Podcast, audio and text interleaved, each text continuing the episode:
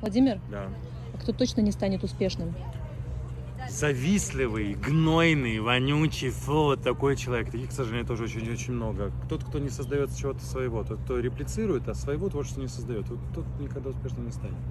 Это касается творческого начала профессии, в которой я работаю. Это касается любого пути успеха. Как только ты начинаешь думать про чужие мысли, про чужие проблемы, про чужой успех, твой от тебя ускользает.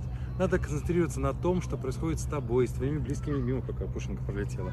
Кайфовать от каждого момента в жизни, э, быть к себе внимательным, саморазвиваться, учиться, постоянно смотреть по сторонам, держать вот так по ветру пальчик, нос и все остальные органы обоняния и осязания.